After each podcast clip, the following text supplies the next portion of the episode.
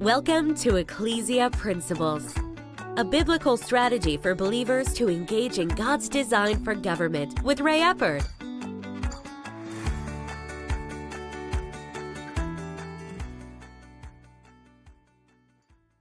Hello. Glad you could join us again today.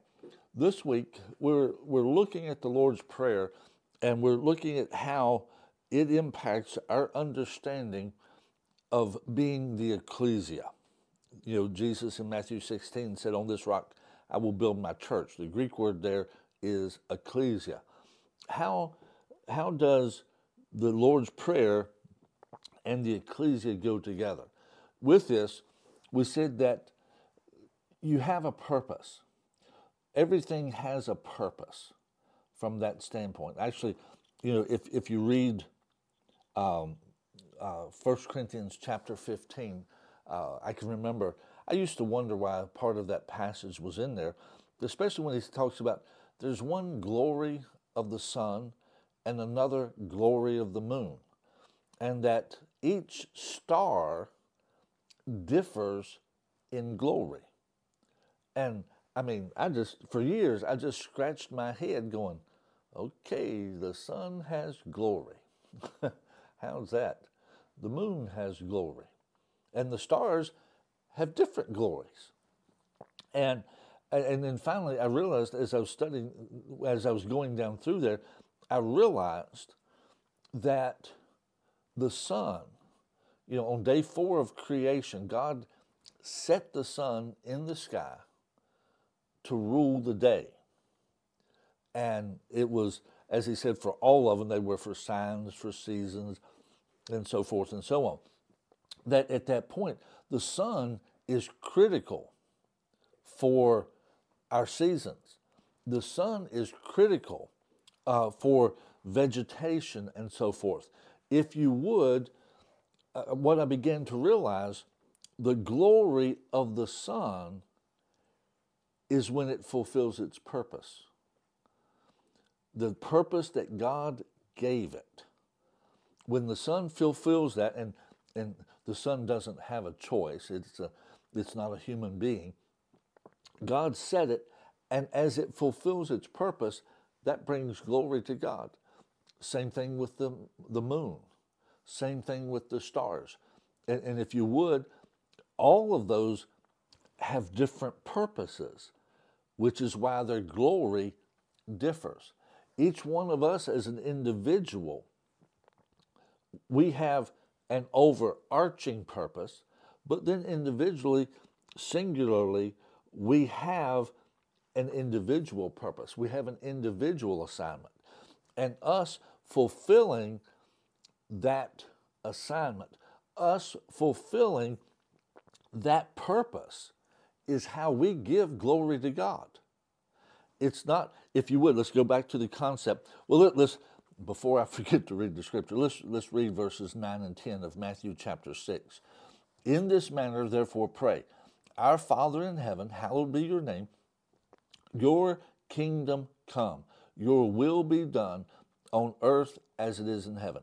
Your will be done on earth as it is in heaven. You see, our, our purpose, God gave us, again, an overarching purpose, and if you would, his kingdom is where his rule is. Now, everything is a part of the kingdom. But in the concept of your kingdom come, it's talking about the actual rule of the kingdom. God already owns everything. The earth is the Lord's and the fullness thereof, and they that dwell within. Everything is God's. So, from that standpoint, everything is a part of the kingdom. So, if you're talking about the kingdom coming, we have to be talking about the aspect of that kingdom actually ruling. It is that area is in alignment with God. That person is in alignment with God. That organization is in alignment with God. That that territory is in alignment with God. So that puts, there are areas and people who are submitted to the king, and there are areas and people who are in rebellion to the king. So, if you would, us giving God glory is us, part of it, it's not the only thing, is us fulfilling our purpose. Those in alignment with God are fulfilling their purpose and giving Him glory. Those who are not in alignment with God, who are not fulfilling their purpose, are in rebellion to God and are therefore not giving God glory. And so th- those dynamics are there in play. And with this, understanding that we are to fulfill our purpose as the ecclesia. Our purpose as the ecclesia is to expand where the kingdom is actually ruling. And by that, that's not, Jesus will rule with a rod of iron. That's not what we're talking about right now. That's when he actually physically comes on the earth and enforces his rule. Right now, it is not a, a militaristic operation, it is a diplomatic operation. We are seeking to bring people into alignment with God. We're seeking to bring them to a place where they submit to God. That is our purpose. Now, here's the thing though if we're not fulfilling our purpose, we're not giving God glory. See, to the degree that the church is not seeking to advance the rule of the kingdom, when it's not seeking to advance God's will being done on the earth as it is in heaven, then we're not bringing God glory. And if you would, that's when the salt has lost its savor. The salt is no longer fulfilling its purpose. And it said, Jesus said it's to be, you know, it's good for nothing except to be thrown out and trampled on by people. And if you would, in our culture today, the church, um, to a large extent, is being trampled on by the world because we have stopped functioning in our purpose. And as a result of that, like uh, in the Old Testament, when the uh, one son was born, and they called him Ichabod, which means the glory has departed. You see, so much right now, the glory has departed from the church. The glory has departed to a large extent from the church globally, not completely, but in a lot of ways, because the church isn't focused on doing its purpose. We have to be focused on doing our purpose. We have to extend the kingdom. We have to seek to bring more people into alignment where their hearts are now they have, if you would, pledged allegiance to the king. And they are uh, beginning to align their life, how they live, with kingdom living. We're to be seeking that. And it's, and it's not, if you would, it's not just individuals, but even organizations.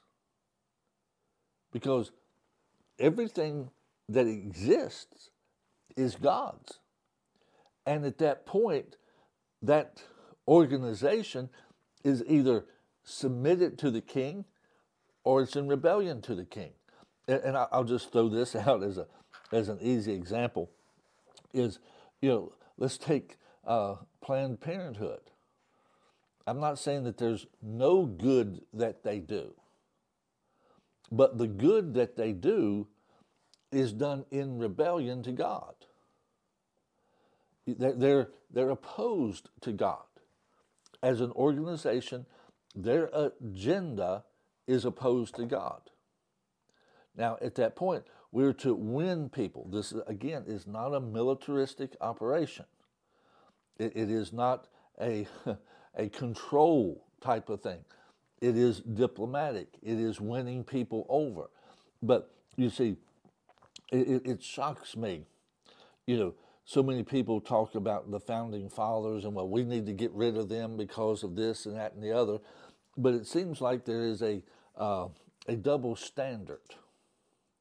It's a double standard, and well, that double standard ultimately comes down to the fact of are you trying to submit to God or are you in rebellion to God? That that defines the double standard. If you ever wonder why there's a double standard, that's the basis of it, because the founder of uh, Planned Parenthood and that whole concept, Margaret Sanger, uh, she was an avowed racist.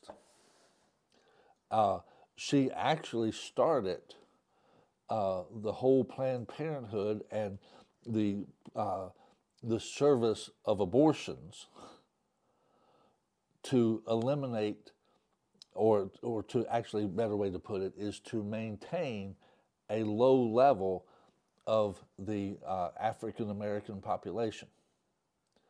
And if you look at it, even today, overwhelmingly, the abortion clinics are in predominantly black communities. She was an avowed racist. She, she was opposed to the growth and improvement and increase of African Americans. But when Hillary Clinton said that she was her hero, it was all good. It was all good. It didn't matter, these other things. You know, but, you know, George Washington, Thomas Jefferson, you know, these situations, well, that's just terrible, and we need to remove everything about them. Well, what about somebody that actually set out to kill the babies of the black community so there just would be fewer of them? That person is honored. Well, where are they honored? They're honored in the areas of the kingdom that are in rebellion to God. And you see, that's why I say we have to understand it's not just people. In the church world, we think the only thing we should do is bring individuals into alignment with God. But the bottom line is there are organizations, you know, a church, an individual church. Should that individual church be in alignment with God? Absolutely. Well, that's not the only organization that should. Now, again, this is not militaristic, this is diplomatic. We're to win people. We're to win people. We're to uh, encourage them. We're to show them truth, to win them over. But the purpose of the ecclesia is to increase the areas where the will of God is being done. Jesus taught us to pray, His will be done on earth as it is in heaven. And He gave us, if you would, the assignment to make that happen, to what degree people were willing. We can't make them get saved. We can't make them come in alignment with God. But we can share truth, we can love, and endeavor to get it to where His will is being done in their life. God bless you. Join us again tomorrow. You've been listening to Ecclesia Principles with Ray Eppard. Follow us on YouTube and Facebook on our Ray Eppard pages. This program was brought to you by Victory Worship Center and World Outreach. Services Sunday 9 o'clock and 11 o'clock, 200 Hammond Lane, Staunton, Virginia.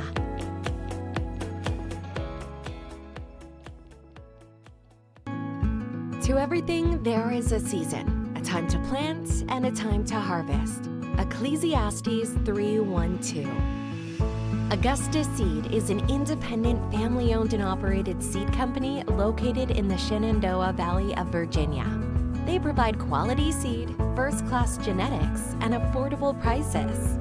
Get your seed and start planting today. Contact Augusta Seed online at augustaseed.com.